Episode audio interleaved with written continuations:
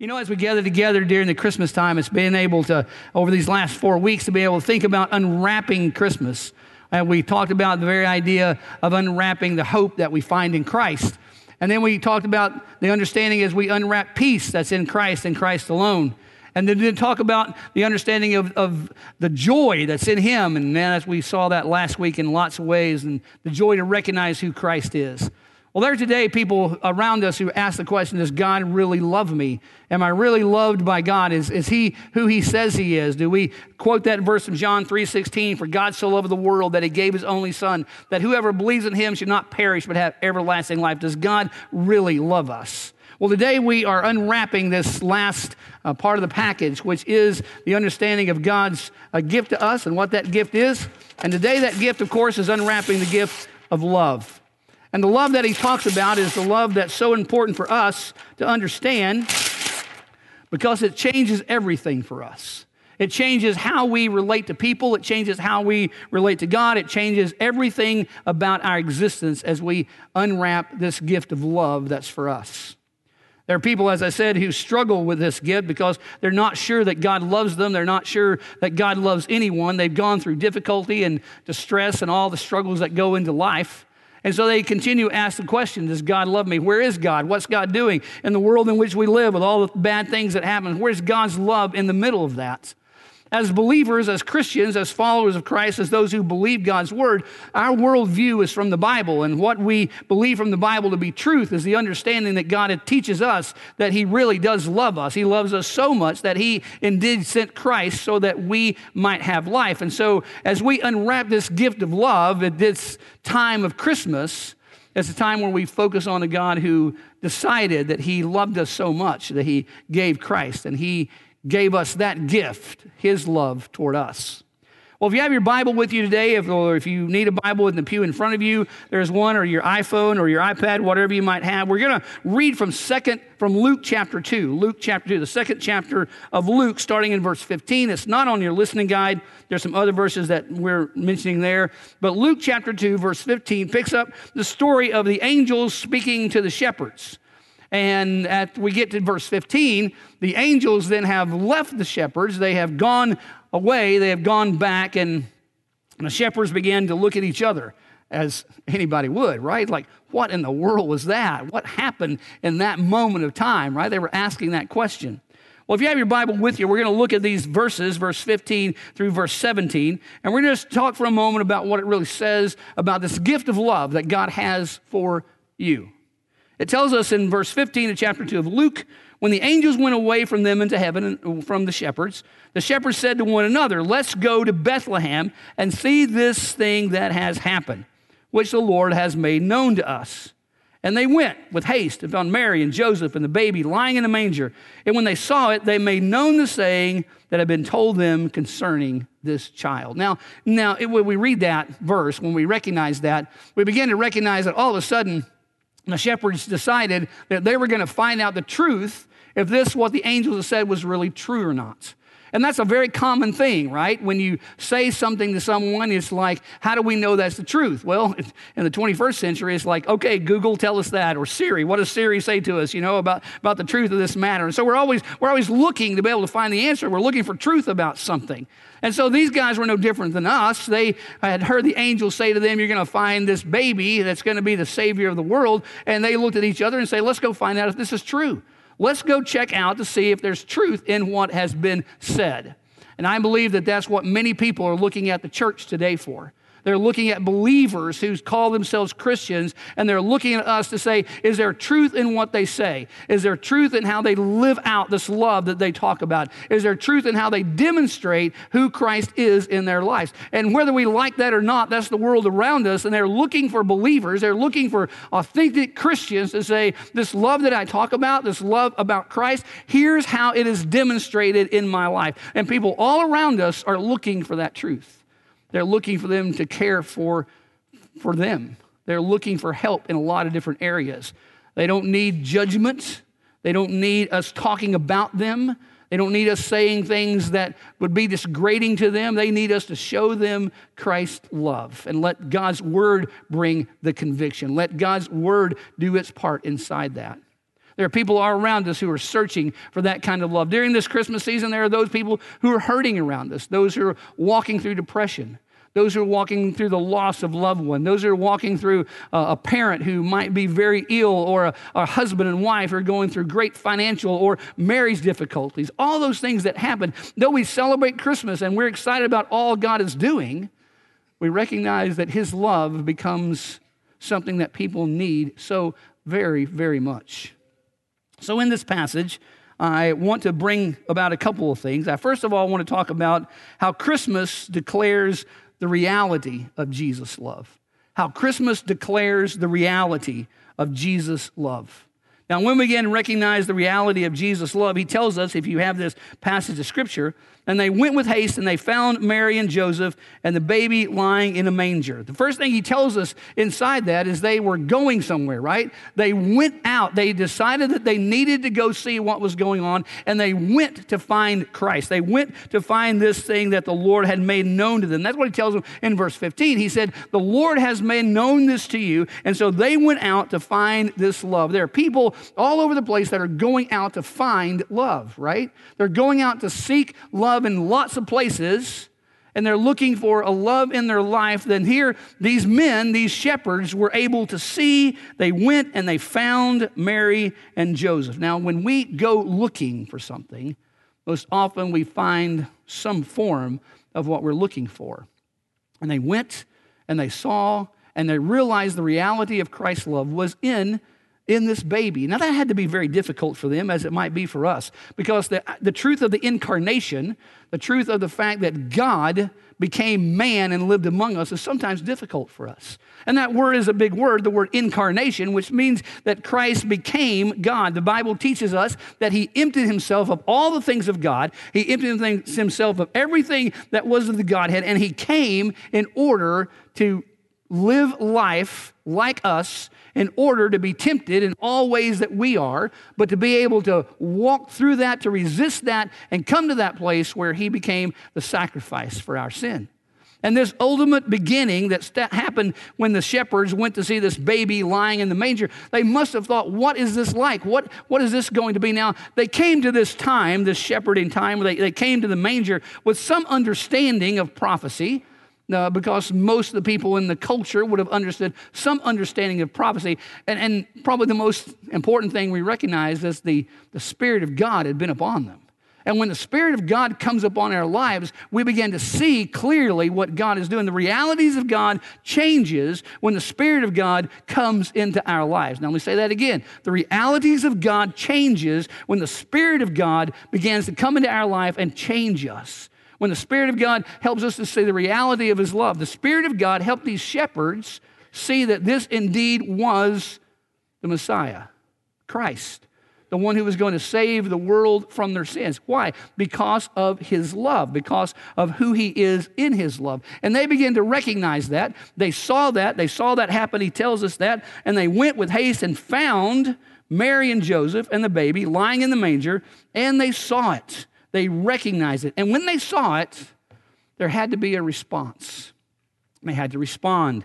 And it says they did that. And when they saw it, they made known the sayings. When our lives are transformed with Christ, there must be a response from us. There must be a change of transformation that happens because of Christ. And once we are transformed, celebration begins to occur.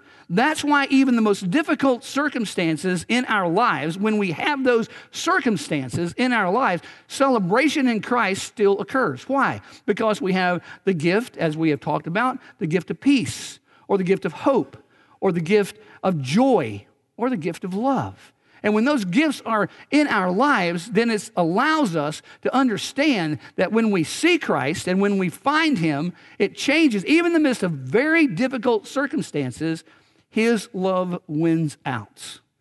Not that everyone will spend eternity with God. Unfortunately, that's not what his love means. Because just as these men here must respond, so much we. We must respond to the love of Christ. It's not this understanding of, oh, love wins and everyone who is created is going to be able to spend eternity with God. That's not what the Bible teaches. The Bible teaches that Christ's love for us has won through his death on the cross and the resurrection from the dead. And as we understand that, as we trust in that, The Bible says, for those who confess with their mouth and believe in their heart that Christ has been raised from the dead, you will be saved. That's the only place that we find salvation. Well, the reality of this love became to set in for these shepherds. And the reality of his love, I hope, sets in for us. But I think there's some things that stop us. I think there's some reasons that we deal with that stop us from truly accepting this love of Christ in our lives. I want to mention three of those this morning. The first one being that of feeling, an unfulfilled life, fulfillment that comes up in us, whatever that word might be. I called it fulfilling. There, there are many of us in this room and many of us around us who have not had people in their lives, human beings, touching them and filling them with love. Matter of fact, as some writers have written about families, that one of the most difficult things for families is the understanding that there are children who go through life who never have their love tank filled. They're struggling because no one in the human sense has come along beside them and cared for them and loved them and nurtured them. Just like a baby needs to be nurtured and grow, children need that love. And we all need that, right? We all need that. So if we don't have that, we bring with us this rejection of God. We think, how can God love us when I haven't seen love from a human being, whether it might be a parent or a friend or a spouse? And so we struggle with that unfulfillment in our lives because we're looking for it in the flesh, we're looking for it in the human touch. Yet, love, according to God's word, is very important. Now, the Bible teaches us that love is defined in three ways in the Bible. One of the ways that love is defined is in a passionate kind of way, that you have a, a passion from someone, might be even of the opposite sex, that kind of passion. Another word in the Bible is a phileo kind of love. It's a friendship kind of love. It's a, I love my friends, I, I care for them, they're friends, they're neighbors, I love them. And then the word that's most often used it relates to God and as it relates to God to us is the word agape, or it means an unconditional kind of love. When this verse, John 3.16, where we read that God so loved the world, that's the word that's used there. It's a, it's a word that means unconditional. Now, what does unconditional mean to us? It means that no matter what we do, no matter the actions that are in our lives, no matter what our past might look like, God's love is willing and has been purposed to overcome that, to be greater than that. Now, you know, when someone gives you a gift, it's often hard for us not to want to reciprocate by saying, Oh, yeah, man, I need to give you a gift too, right? It's Christmas time and, and somebody brings you a gift and you think, Oh, I don't have anything to give you. I wasn't, I wasn't anticipating you giving me a gift because if you give me something, I'm, I'm supposed to give something back. That just seems to be the way we function, right? Well, according to God's word, that agape love that he's talking about is an unconditional, nothing returned kind of love. Now, ultimately, it calls on us to give our lives. Ultimately, it calls on us to be able to say, I'm surrendering my heart and my life to that kind of love. But this fulfillment that we're talking about, this fulfillment of being able to say, How does God fill us with His love? How does God overcome us with His love? is really what Christmas is about. It's the understanding that He loves you so much that He sent His Son Jesus. And it wasn't, it wasn't a byproduct. It wasn't a second thought. It was like, oh no, they've sinned. What do I do? Like, hey, Jesus, we need somebody to go down to earth, you know, to do this. And, and Jesus comes along and raises his hand and said, yeah, I'll do that. That's not, that's not what the Bible teaches at all. From the very beginning of time, God had purposed that relationship with us. You might remember in the, in the very beginning in the Old Testament when Adam and Eve were there, when Adam and Eve sinned against God, they were naked in the garden, and then they, that God was looking for them because he wanted to fellowship with He said, Where are you? And they said, We hid. And he said, Why did you hide from me? And then he made them clothes, clothes that gave them a covering. And that's what this love is. From the very beginning, God's love was designed in order to cover you in order to make you righteous, not because of what you do, but because of what He has done in providing His love covering for you. Later on in those first early chapters of the Bible, we understand that Satan caused the fall to happen, was a part of that.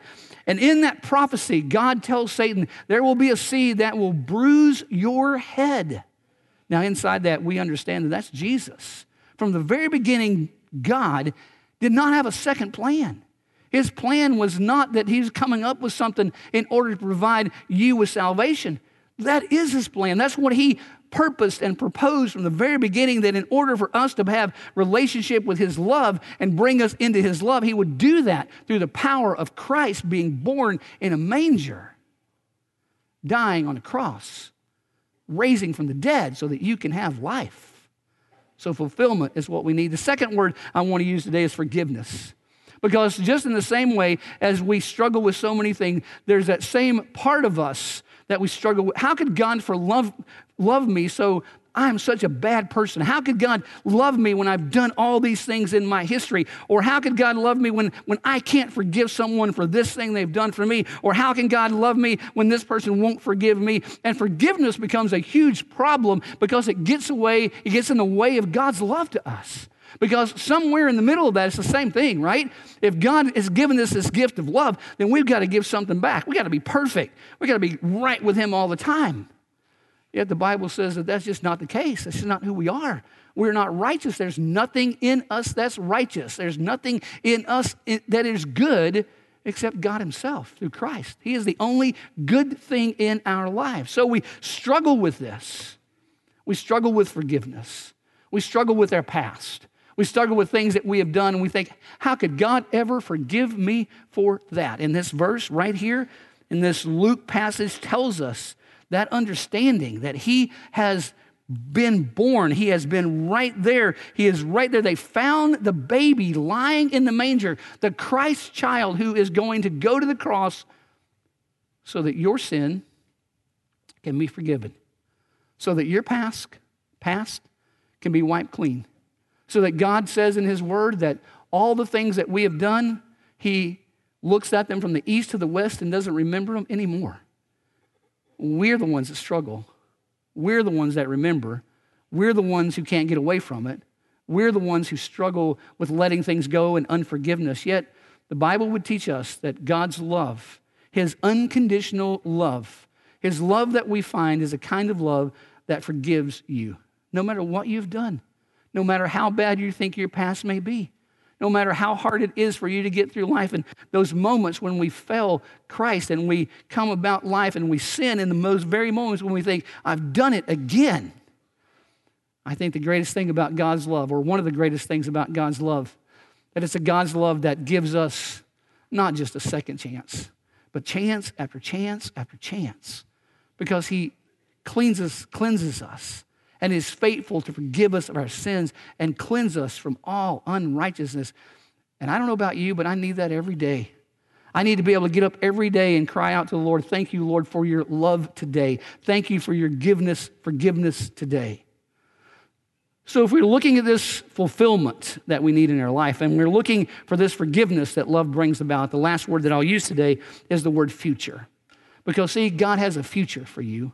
God has a future, and His design for you, the Bible would say from the very beginning, He designed for you to have a future. He had a plan for your life. Now, I believe that plan is for you to come to Him as personal Lord and Savior to begin with, right? If we're going to start anywhere, it's going to start by saying, Lord, I surrender myself to you. I surrender my life to you. I surrender my heart to your love, that your love captures me. Your love is overwhelming to me in Romans chapter 5 verse 8 he says but God demonstrated his love toward us that while we were yet sinners did he know we were sinners? Absolutely.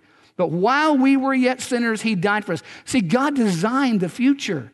He designed the future of your life because he loves you so much. Sometimes we get so caught up in not knowing what our future is.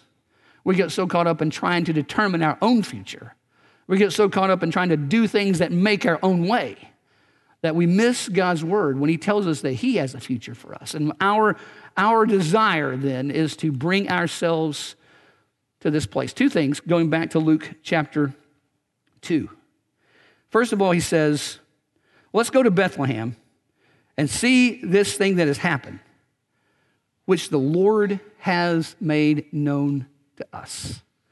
Oh, there's so many things you could underline, but that being such an important part of that. What the Lord has made known to us.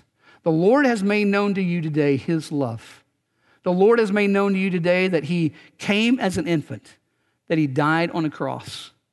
How do we know his word teaches us that on that death on the cross with his arm spread wide, A great illustration of that is when that thief on the cross who was beside him said, Lord, remember me, remember me today.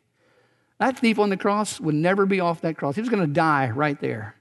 He would never be able to do good works. He would never be able to do enough for God. He would never be able to have his past somehow uh, forgiven from someone else. He couldn't do any of that. All he could do was cry out to Jesus Jesus, remember me.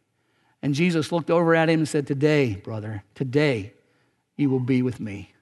He made known God. How has God made himself known to you? And how have you responded to his love? The last thing we see today is that idea that comes out of this passage that when the shepherds went out, it says at the end of verse 17, and when they saw it and made known the saying, they, they went out and told everyone concerning this child. They went out to talk about what had happened, this understanding of who Christ is and his love had made the difference in their life. John 3:16 For God so loved the world that he gave his only son that whoever believes in him would not perish but have everlasting life. For God so loved an unconditional love, an unconditional love that began at Christmas, an unconditional love that began with Christ in a manger, an unconditional love that never stopped. It didn't stop when he was crucified, it didn't stop when he rose again, it didn't stop when he sent the Holy Spirit to comfort us. It continues, and it's there for you. The Bible would tell us, and as we know, man, there's no place that it can't go. There's no person too hard. There's no wall that it can't go over. There's no lie that it can't overcome. There's nothing that God's love can't get through to you. Our response then is to be willing to trust His love, to be willing to say, God, here am I. Take me as I am. My sins, my hurts, my struggles, all the things about me. And I give my life on this Christmas weekend to a God who loves me.